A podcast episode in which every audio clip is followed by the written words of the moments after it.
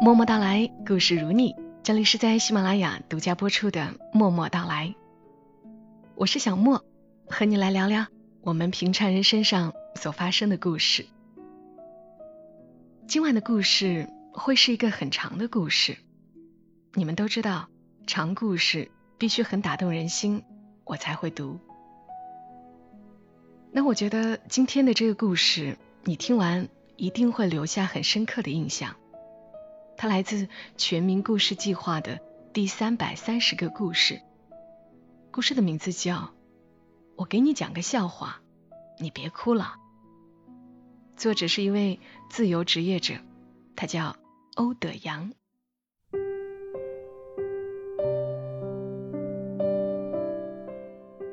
高中入学的第一天，我就记住了郭阳。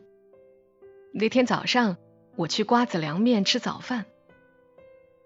瓜子凉面开在学校大门口的马路对面，面摊儿是一对中年夫妇在经营。男人是个哑巴，也是我们这里说的瓜子。男人主要负责打佐料，女人负责接受点单和收钱。没有店铺，没有桌椅，吃凉面的人只有坐在面摊周围的小板凳上。我正聚精会神地吸溜着面条。一句爽朗嘹亮的声音吸引了我的注意力。老板儿，一碗凉面，多糖多醋，不要油辣子。吃凉面哪有不放油辣子的？我不禁回头打量，是个有些胖的女孩，鹅蛋脸，皮肤偏黑，头发全部抹在脑后，扎成一束马尾辫，露出油光锃亮的额头。吃完凉面后，我一踏进教室，居然又看见了他。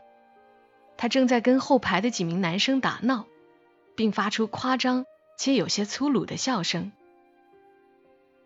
上台做自我介绍的时候，他一边压抑着笑，一边说：“大家好，我叫郭阳，今年十五岁，喜欢……”话还没说完，他就控制不住的爆笑起来。他的笑。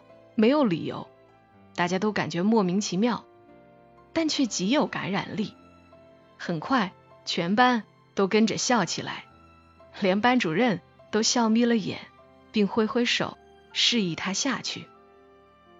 我没有笑，并觉得他哗众取宠。自我介绍完后，班主任开始安排座位，郭阳跟我成了同桌。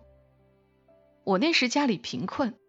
又是交了高昂的择校费才进了这所高中，所以母亲再三叮嘱我一定要努力学习。我认为郭阳这种大大咧咧的性格会影响我的学习，于是便请求班主任换座位。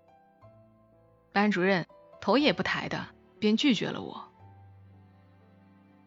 郭阳跟所有同学都玩得开，但他极少跟我说话，哪怕我们是同桌。可能郭阳也察觉出我对他的不待见。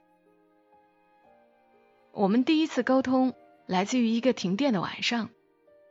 那天晚自习上到一半就停了电，老师点了几根蜡烛，让我们继续上自习。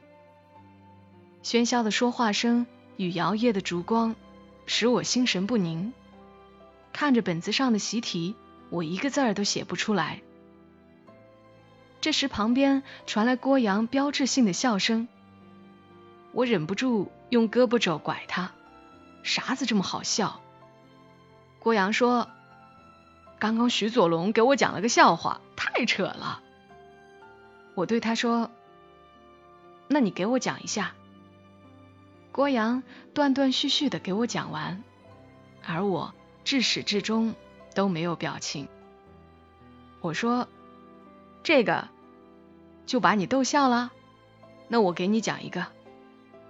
不出我所料，郭阳听完后发出了夸张的笑声，又将我的笑话转述给其他人，个个笑得前仰后合。看着他们的反应，我表面云淡风轻，实则心中极度膨胀，遗失很久的满足感回来了。从此，郭阳有空便缠着我讲笑话，并积极的向全班传播。大家渐渐的发现，我这个平凡的人似乎也有闪光点。郭阳长得胖，但是好像十分怕冷。到了冬天，毛线帽、毛绒手套、雪地靴一样不少。课间十分钟，恨不得去接两次热水。我天生体虚，手脚冰凉，因为冷惯了，反而对保暖这块没这么大的需求。久而久之，同学们对郭阳频繁接水的行为开始不满起来，尤其是猴子，经常对郭阳冷嘲热讽。猴子身高中等，但是人很瘦，长得一张马脸，眼睛凹进去，看起来像个吸毒犯。冬天喜欢穿一身土黄色的棉衣，从远处看就像一只毛猴子。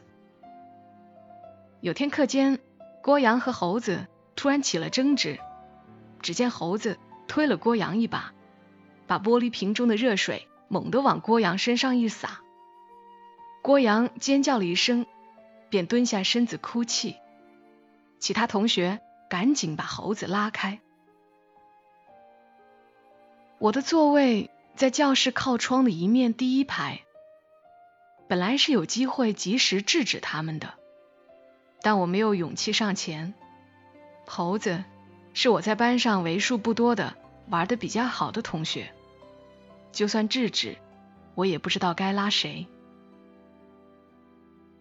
杨欢将郭阳扶到座位上，他扑在课桌上哭了一节课。那一节课，我装着奋笔疾书的样子，实际上总想安慰一下郭阳。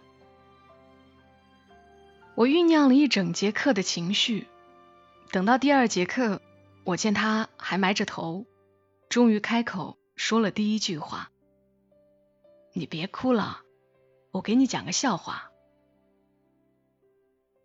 其实我并不知道他有没有哭，只是顺口就说出来了。那个笑话才讲到一半，郭阳就咯咯咯的笑起来，头仍埋在臂弯。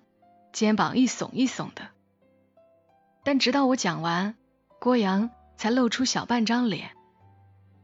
他的额头由于长时间压迫在手臂上，形成一道红色的印记，眼睛也红红的。他眼睛本身就有点肿，哭完后像只肿眼泡的金鱼。郭阳小声问我：“刚刚猴子打我，你为啥不帮我？”我说：“你们就推了几下，我以为你们闹着玩儿。”郭阳说：“猴子不是个男人，太小气了。”我说：“就是，你也不要哭了，我再给你讲几个笑话。”郭阳向我这边靠了靠，继续将头半埋在臂弯中，只露出额头和眼睛。我也向他耳边靠过去。那天晚自习一直没有老师来，郭阳怕我受凉，给了我一只手套，还将热水瓶塞到我另一只手中。我想下次我就可以明目张胆的安慰他了。熟悉之后，郭阳每次出去吃晚饭都会给我带一份，带过几次后，我嫌麻烦，便提议跟他一起去。我们去的最多的地方就是瓜子凉面。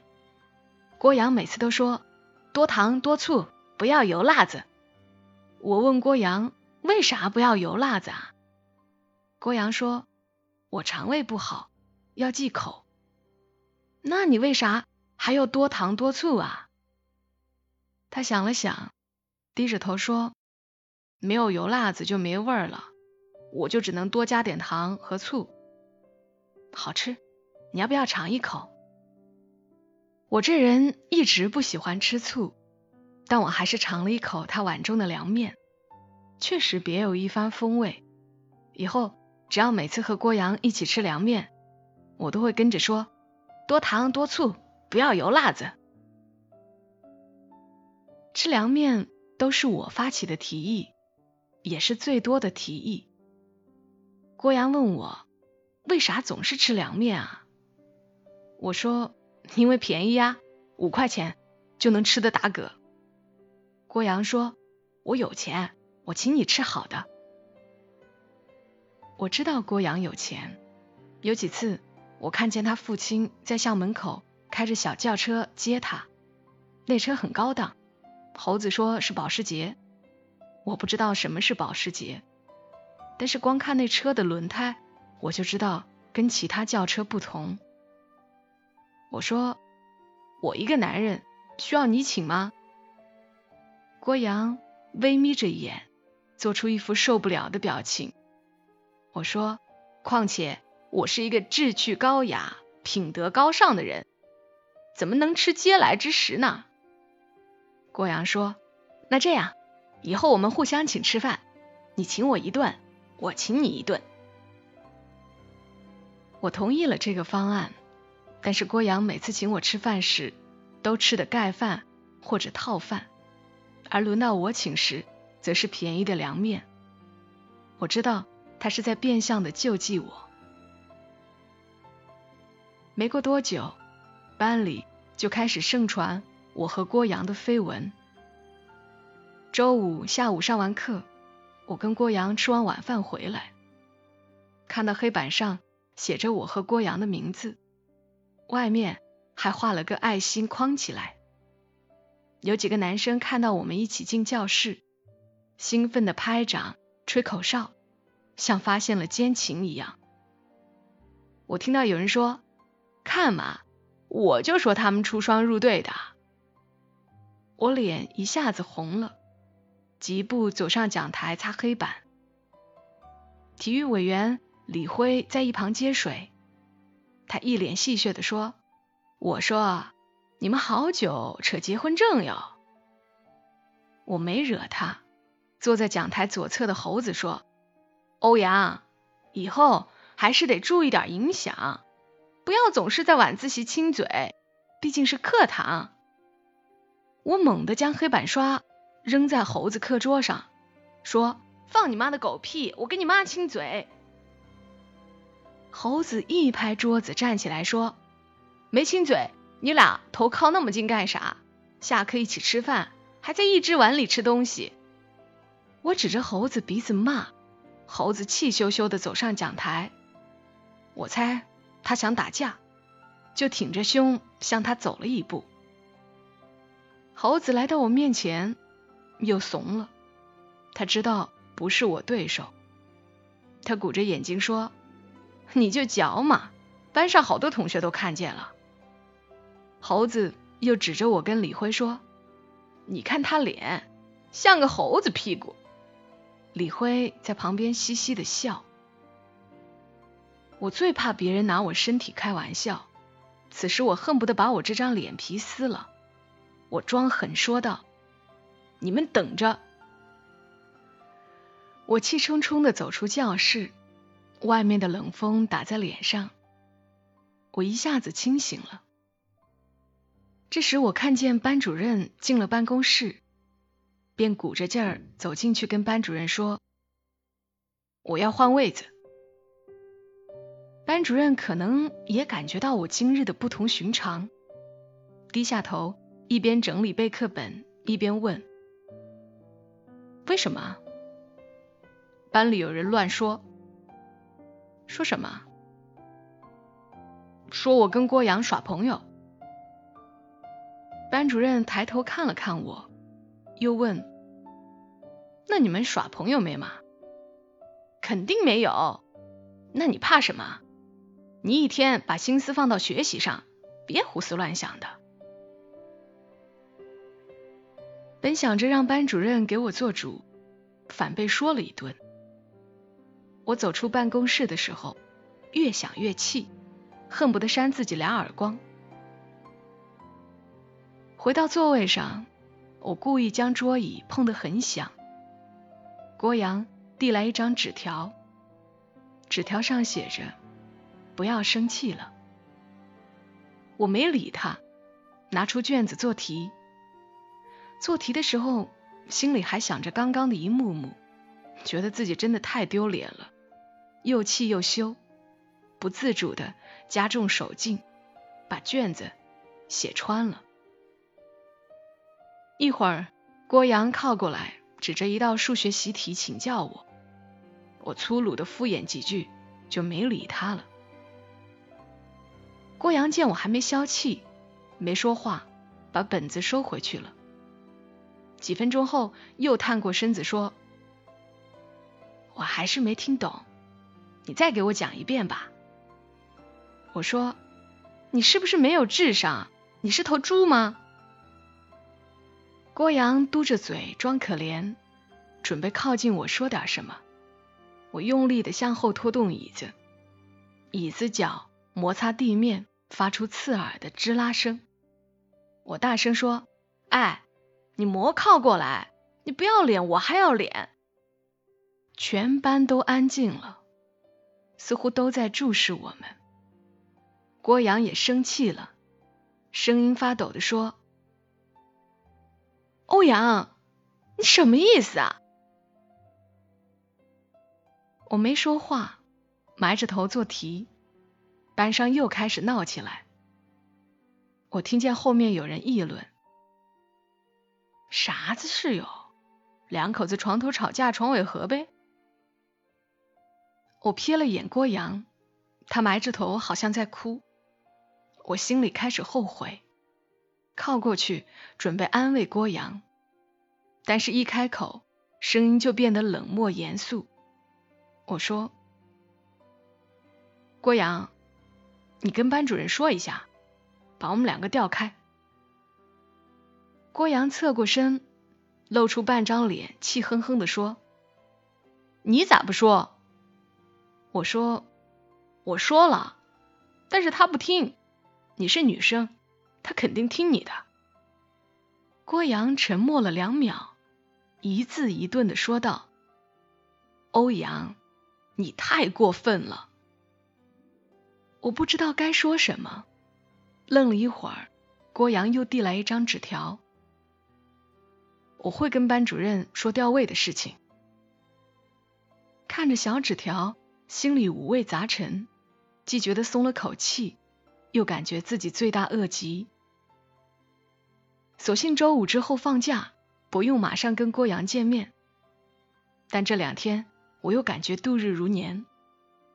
一想到周五晚上我对郭阳的所作所为，就抓耳挠腮、歇斯底里，脑海里演练了种种道歉的场景。又想到可能周日晚上郭阳就换位置了，没有机会道歉。周日晚上，我故意要打晚自习铃了。才进教室，我想尽量等郭阳换完位置再进去，免得打照面。但是我看见郭阳并没有搬走，他埋着头在写作业。我从他椅子后面往里面挤的时候，小声的说：“帮忙让一下吧。”郭阳没说话，只是将椅子向前挪动了一步。郭阳在课桌里面翻弄着东西，他穿着厚厚的白羽绒服，又戴着毛线帽，像一只熊。可能是穿的太多，他艰难的侧过身，递过来一碗凉面，说：“你肯定没吃晚饭吧？”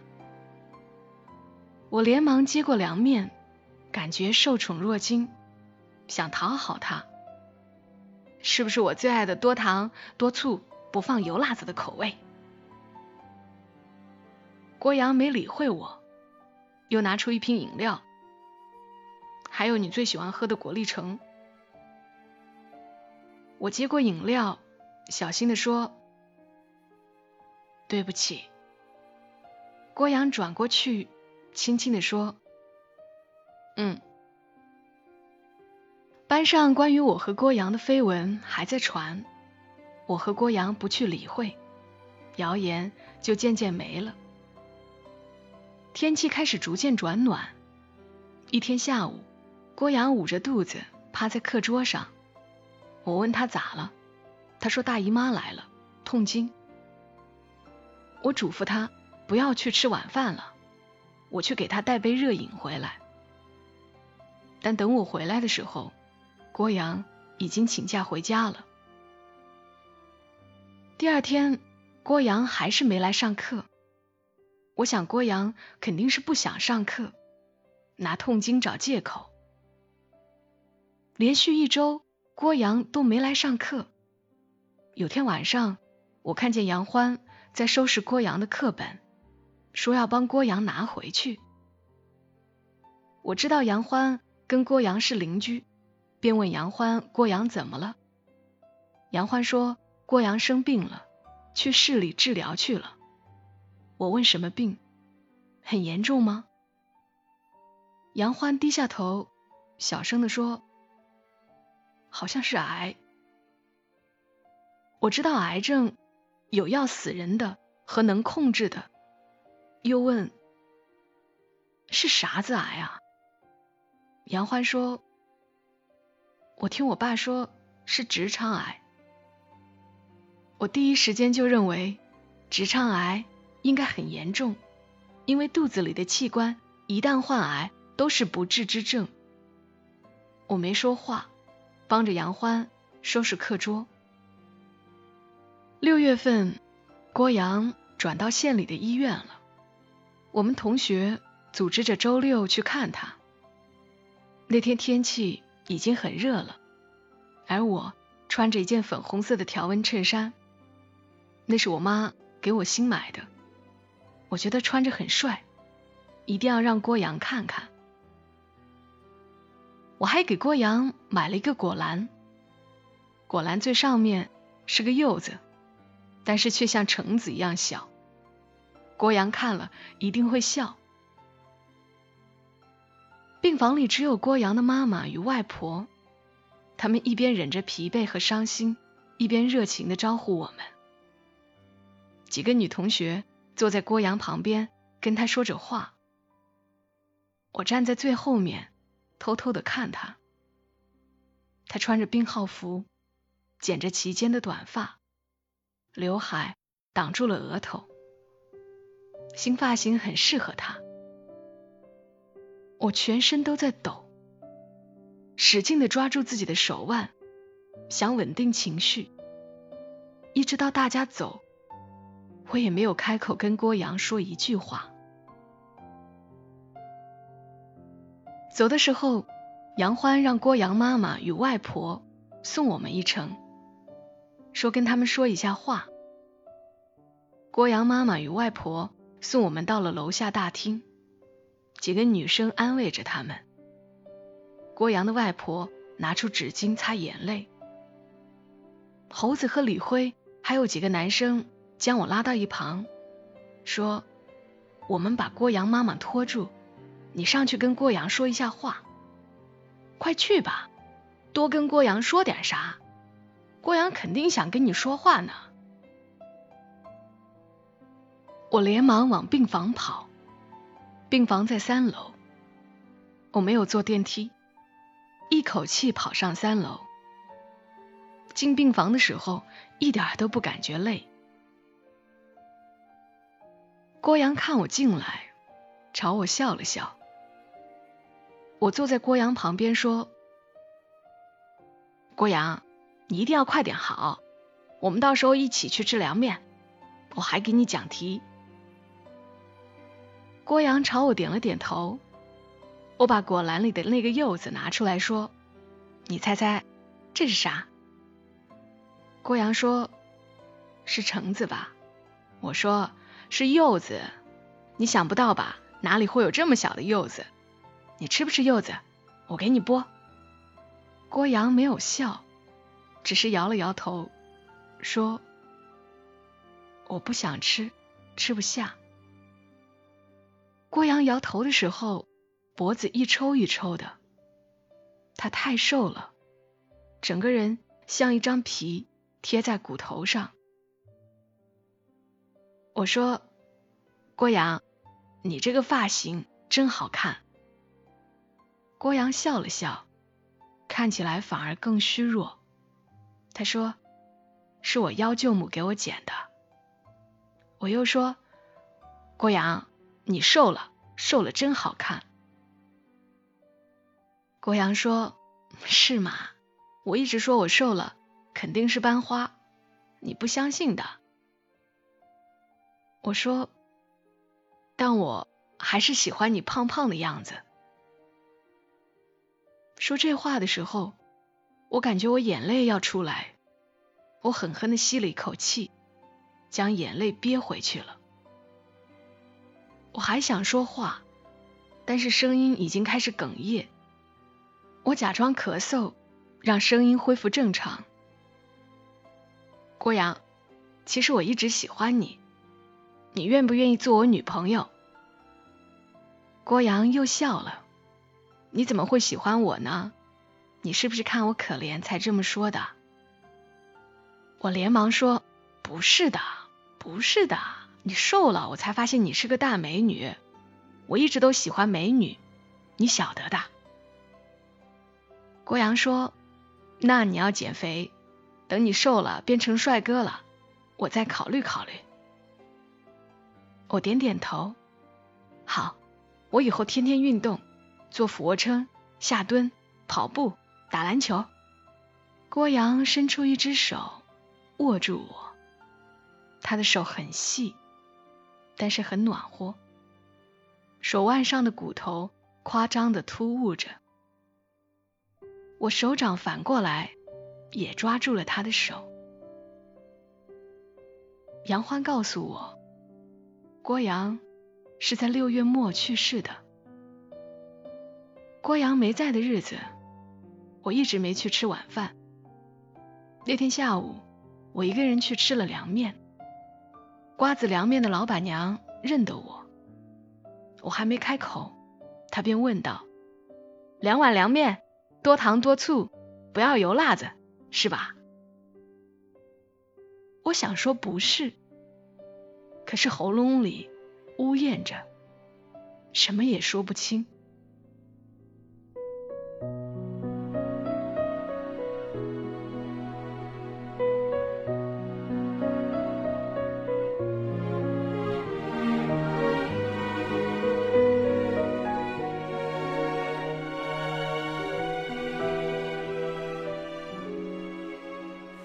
自行车向前转动着时光，在后座遗落了谁目光？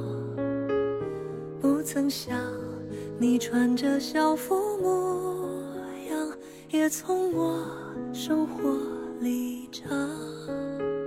风吹过，吹旧了那条小巷，到尽头追不到你余光。你懂得欣赏，那是最美的时光。都是我还来不及学会勇敢，让你一个人孤单。我害怕青春就此离散，让你很成遗憾，你我从此无关。说完这个故事的时候，突然想起了刚刚这首歌，周深的《都是我还来不及学会勇敢》，都是我还来不及学会勇敢，让你一个人孤单。故事讲完，估计你的眼里已经涌出了泪水。谢谢作者欧德阳，给我们讲述了如此动人的一个故事，也谢谢你来听。这里是默默到来。总有一个故事为你而来。如果还没有订阅专辑的朋友，记得回到专辑首页订阅一下。祝你今晚好梦，我们下期声音再会吧。小莫在长沙跟你说晚安。那个夏天像秋天的落叶，假装灿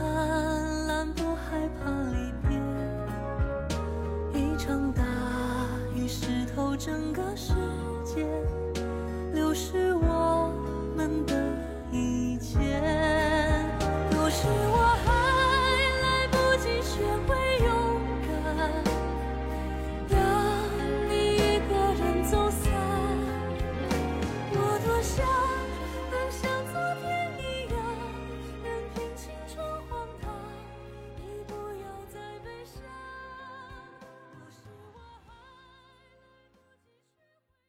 如果你喜欢这期节目，麻烦你帮忙转发到朋友圈，让更多的人听到。